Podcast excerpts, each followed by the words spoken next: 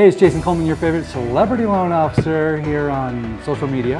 And today I'm talking about funding fees and what funding fees are used for and the different amounts. So there's three different types of loans that have funding fee, and that would be USDA, FHA, and VA.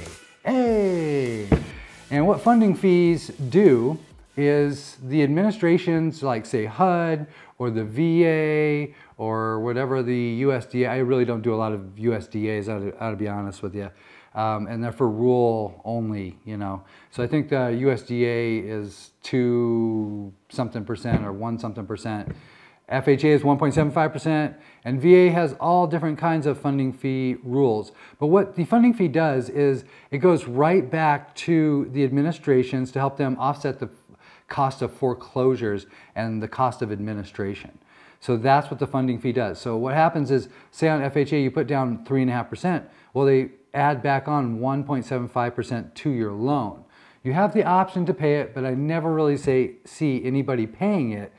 Uh, now the VA has different rules. So if you're a first-time user for your um, benefits, then it's going to be 2.15%. And anytime you use it after that, you know, say you sell your house and you want to use it again, it's 3.3%.